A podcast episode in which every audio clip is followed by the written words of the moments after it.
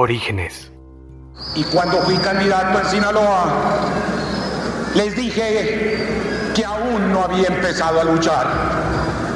No hace un año que el pueblo sinaloense fue burlado y aquí estoy luchando otra vez.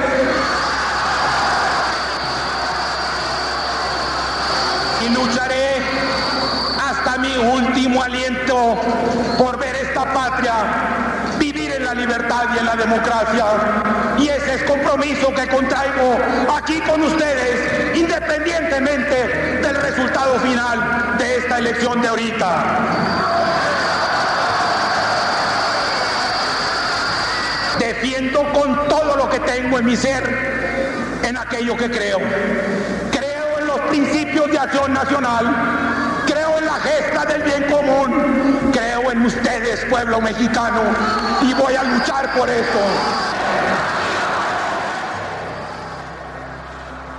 Manuel de Jesús Cloutier del Rincón nació un 13 de junio de 1934 en Culiacán, Sinaloa. Rincón, también conocido como Maquío, fue un político y empresario.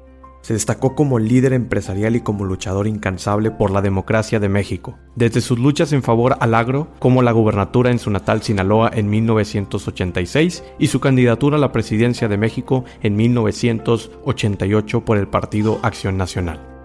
Realizó sus estudios profesionales en el Instituto Tecnológico de Estudios Superiores de Monterrey. Se tituló de ingeniero agrónomo fitotecnista en 1957.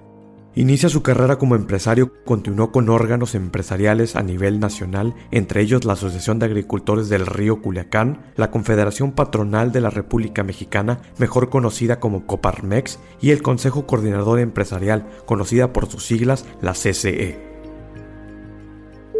El 13 de junio de 1959 contrajo matrimonio con Leticia Carrillo Cázares, de Nabolato, Sinaloa, con quien tan solo tuvieron 11 hijos. Leticia María, Manuel, Eric, Rebeca, Tatiana, Sid, Juan Pablo, Lorena, Lucía, Irene y Ricardo. Elecciones de Sinaloa. Amigos, compatriotas, el próximo 6 de julio habremos de tomar una determinación trascendente en la vida política de nuestro país. Un hombre, cuando se precia de ser hombre, no obedece por miedo o por interés, ni siquiera por amistad o por amor, simplemente lo hace por convicción. Vota por el PAN, vota por el cambio. Demos el cambio. Con con el PAN. Maquío vivió cerca la candidatura a la presidencia municipal de Culiacán de su tío Jorge del Rincón Bernal y ver algunas de las irregularidades del proceso electoral, observar los abusos ocurridos en el campo y el sector agropecuario durante décadas, Cloutier contendió por el Partido Acción Nacional en las elecciones para gobernador de Sinaloa un 26 de octubre de 1986. Esas elecciones fue vencido por Francisco Labastido Ochoa, del Partido Revolucionario Institucional, una elección muy cuestionada. Muchos sinaloenses inconformes con el veredicto. Cloutier denunció la existencia de un fraude electoral en su libro La Cruzada por la Salvación de México. Candidatura presidencial de 1988 en México. No vamos a matar a nadie, pero de ahí en adelante todo se vale. El 22 de noviembre de 1987, Cloutier logra ganar en la primera ronda la candidatura de la Acción Nacional para la presidencia de la República, en una masiva elección interna histórica en el PAN. La elección del 6 de julio de 1988, un proceso electoral controvertido y cuestionado, hoy en día sigue siendo recordado como la caída del sistema.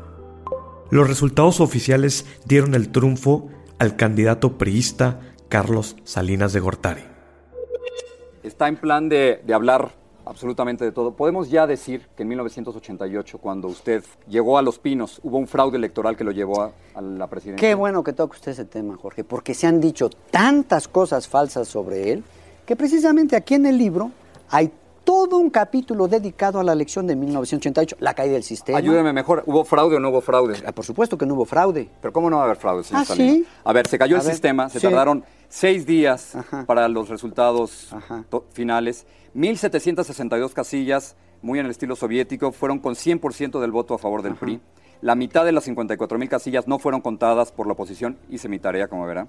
Eh, se destruyeron en el 92 los votos en el Congreso priista, dominado obviamente por usted. No hubo fraude en el 88.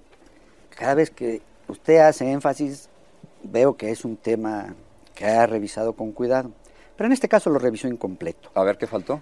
¿Cómo? Faltó documentarse suficientemente. No, se- Cuauhtémoc Cárdenas sigue diciendo que hubo fraude y muchos mexicanos consideran que hubo fraude. ¿Cómo no lo van a considerar si se les han empujado la idea en estos No, años? con ¿cuál la idea? Si yo estuve aquí también y se cayó el sistema, ¿Cuál señor fue el Salinas. sistema? Me gustaría El sistema que- de computación que estaba Sí. midiendo los votos, iba Cuauhtémoc Cárdenas arriba, se cae el sistema y cuando regresa el sistema usted Esa sale de es la imagen que se formó. Cloutier fue colocado en el tercer sitio, con un 17% de la votación, atrás del candidato del Frente Democrático Nacional, Cuauhtémoc Cárdenas Solórzano. que el cambio que vengo a proponerles no es un cambio de amo, es un cambio que nos permita dejar de ser perros. Al siguiente día, Cloutier declaró que la razón por la cual se cayó el sistema de cómputo fue que los representantes de los partidos de oposición en dicho sistema descubrieron un banco de datos ya con resultados, apenas dos horas después de concluida oficialmente la jornada electoral. Por lo tanto, denunció la ruptura de la legalidad y anunció el arranque de la resistencia civil. Señor Salinas, estamos a casi 20 años de las elecciones de 1988, una de las más controversiales en la historia de México. ¿Usted ya abiertamente puede decir que hubo fraude y pedirle disculpas a Cuauhtémoc Cárdenas? Caramba, Jorge, si lo que se sabe a 20 años de distancia de esa elección, porque ahora sí ya se tienen todas las actas de esa elección, es la primera elección en la historia de México que está totalmente documentada en los archivos eh, de la nación en México. ¿Y sabe lo que las actas ¿No hubo señalan? fraude? ¿Sabe lo que las actas señalan? A que hubieron irregularidades, por supuesto, se señalaron. Pero ¿sabe lo que las actas señalan?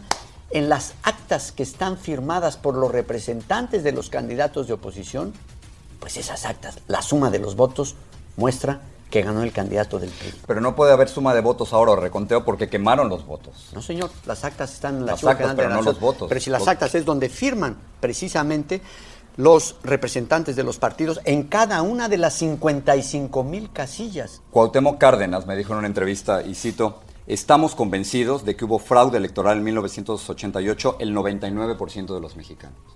Pues no sé qué encuesta haya hecho él. Para exigir la repetición de los comicios, Cloutier realizó una post-campaña por el país, con una serie de actos que llamaban a la resistencia pacífica con actos de desobediencia civil, desde la caravana de los insurgentes.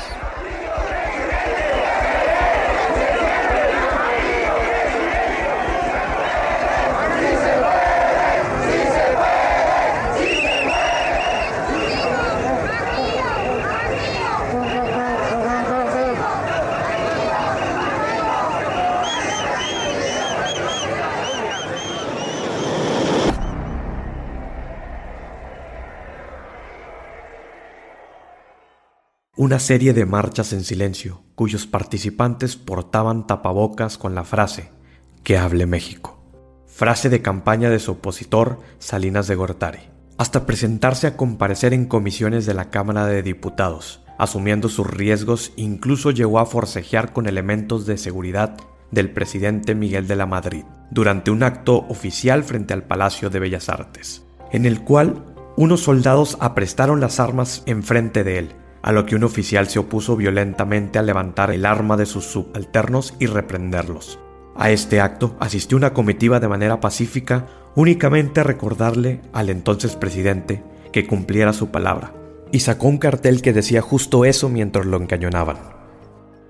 En septiembre de 1988, cuando se debatía en la Cámara de Diputados la calificación de la elección presidencial, Cloutier demandó a los legisladores anular las votaciones, no solo por las denuncias de irregularidades cometidas en la jornada laboral, sino también por las denuncias de manipulación de los resultados en pro de Salinas. Pidió la apertura de los paquetes electorales. La rotunda negativa del colegio electoral a la apertura de los paquetes demuestra dos grandes verdades. Por una parte, la inutilidad de su guarda y custodia, y por otra, que el gobierno propio sabe bien que el contenido de las actas de escrutinio no coincide con el cómputo correcto de los votos reales que están dentro de los paquetes tan celosos como vanamente custodiados. Ofreció como pruebas de la impugnación general del proceso el propio contenido de los paquetes electorales y concluyó, ¿valdrá la pena negarse a la revisión de los paquetes a costa de la legitimación y autoridad moral del próximo gobierno? Tras la ratificación de los resultados oficiales en favor de Salinas, Cloutier prosiguió su lucha política, ahora en pos de una reforma electoral verdaderamente democratizadora, con una alianza postelectoral para esta lucha con Cuauhtémoc Cárdenas y Rosario Ibarra de Piedra. Espero que sean receptivos y que lleven el mensaje de unidad, de dignidad, de valor y de decisión para acabar con los malos gobiernos de México y del mundo. María del Rosario Ibarra de la Garza nació en Saltillo, Coahuila, en 1927. Es mejor conocida como Rosario Ibarra de Piedra, activista, luchadora social y política mexicana. Su activismo inició tras la desaparición forzada de su hijo, Jesús Piedra Ibarra, en 1974. Él fue acusado de pertenecer a la Liga Comunista 23 de septiembre. Durante años solicitó información al gobierno sobre el paradero de su hijo. Llegó a reunirse en 39 ocasiones con Luis Echeverría. Sin embargo, el caso de su hijo nunca se esclareció. En 1977, Rosario fundó el llamado Comité Eureka, un grupo conformado por familiares de personas desaparecidas o presas durante los sexenios de Gustavo Díaz Ordaz y Luis Echeverría. En 1982 se convirtió en la primera mujer candidata a la presidencia de la República representando al extinto Partido Revolucionario de los Trabajadores. En 1988, nuevamente contendió por la presidencia y se unió a las protestas de fraude contra Carlos Salinas, quien se declaró ganador de la elección.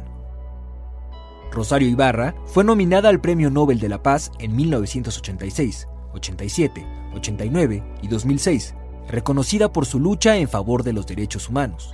En los años 90 se solidarizó con otras causas sociales que emergieron en el país, como la lucha indígena en Chiapas y Guerrero, y las muertas de Ciudad Juárez, que la llevó a fundar comités en defensa de los derechos de las mujeres. En su andar político fue senadora por el Partido del Trabajo, y en 2012, al terminar su periodo como legisladora, fundó el Museo Casa de la Memoria Indómita, para reivindicar a personas víctimas de desaparición forzada y desaparecidos por motivos políticos. Su vida como activista también la llevó a la pantalla grande, a través del documental Rosario, que relata la labor realizada por esta mujer por más de 40 años.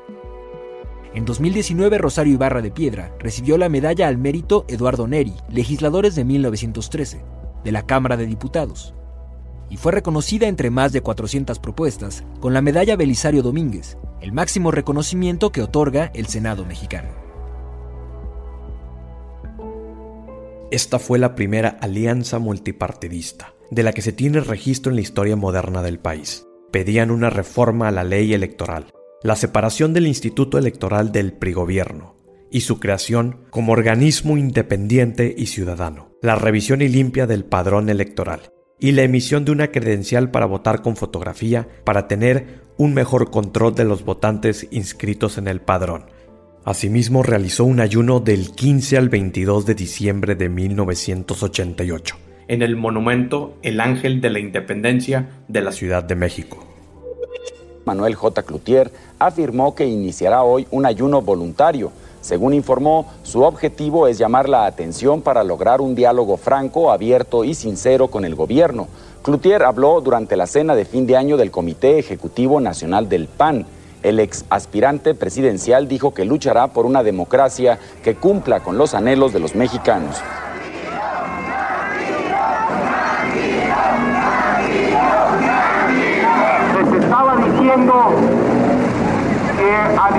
Iniciarse este movimiento hay ahorita ya, desde la semana pasada en el estado de Jalisco, tres personas en huelga de hambre. El día de hoy, en el estado de Chiapas, Tuxtla Gutiérrez, nuestro candidato y presidente del Comité Estatal del Estado de Chiapas, el doctor Valdemar Rojas, inicia una huelga de hambre en el Estado de Chiapas, en el Estado de Guanajuato, en 20 municipios, entre 25 y 30 gentes, iniciarán huelgas de hambre en demanda de que se le haga caso a las personas. Ustedes saben que en Guanajuato ganamos por lo menos León, Celaya, San Luis de la Paz y hubo situaciones como la de y San Miguel Allende donde el candidato oficial era ilegible. Por otro lado, por otro lado, en Jalisco la votación entera fue una cuestión plenamente gangsteril. Rocío Vidauri demostró, demostró por qué Jalisco se está convirtiendo en lo que se está convirtiendo. Desgraciadamente, desgraciadamente, ahí hubo robo de urnas a mano armada, ahí hubo gangsterismo, ahí hubo gente golpeada, gente con metralletas y demás.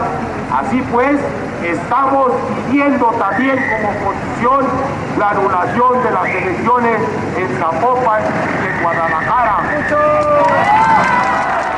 Protesta por las denuncias de fraudes realizadas en Jalisco, Guanajuato, San Luis Potosí y Zacatecas, Cuauhtémoc Cárdenas acudió a visitarlo y acordó con él algunas acciones a favor de la democracia.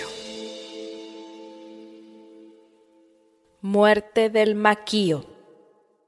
Mercedes Murillo comparte. Es tan fácil, porque la gente dice, ¿qué quieres que haga? Yo los invito a que en este momento se comprometan ustedes y 20 gentes más a decirles, ve a votar. Es el mejor tributo que podemos rendir a nuestros muertos. Luchar por lo que ellos lucharon, trabajar por lo que ellos trabajaron. Y es muy sencillo, comprometámonos a ir a votar y será el mejor homenaje que le rindamos a nuestros héroes. Don Luis H. Álvarez comparte. Que el mejor homenaje que les podemos brindar a estos dos amigos que físicamente no nos acompañan, pero que espiritualmente están aquí y seguirán estando con nosotros, es el mantener viva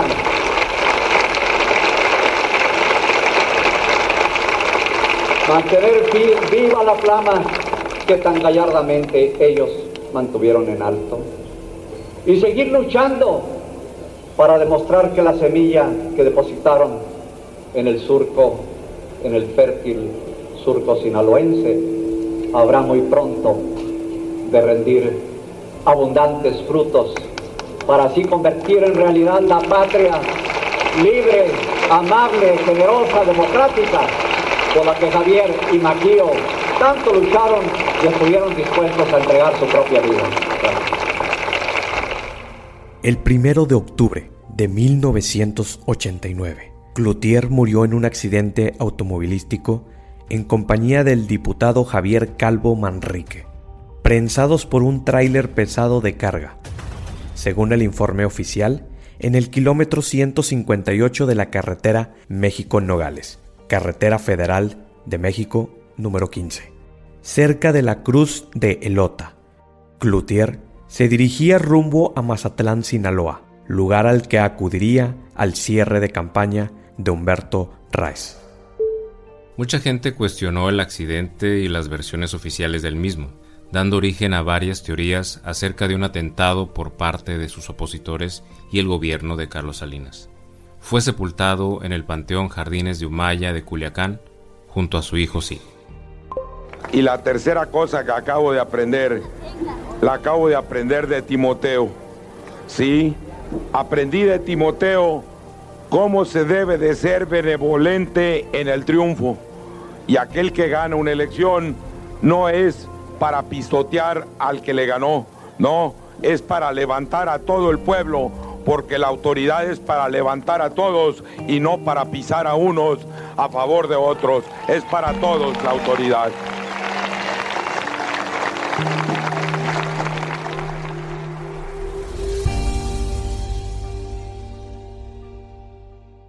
Esto fue una producción de Orígenes.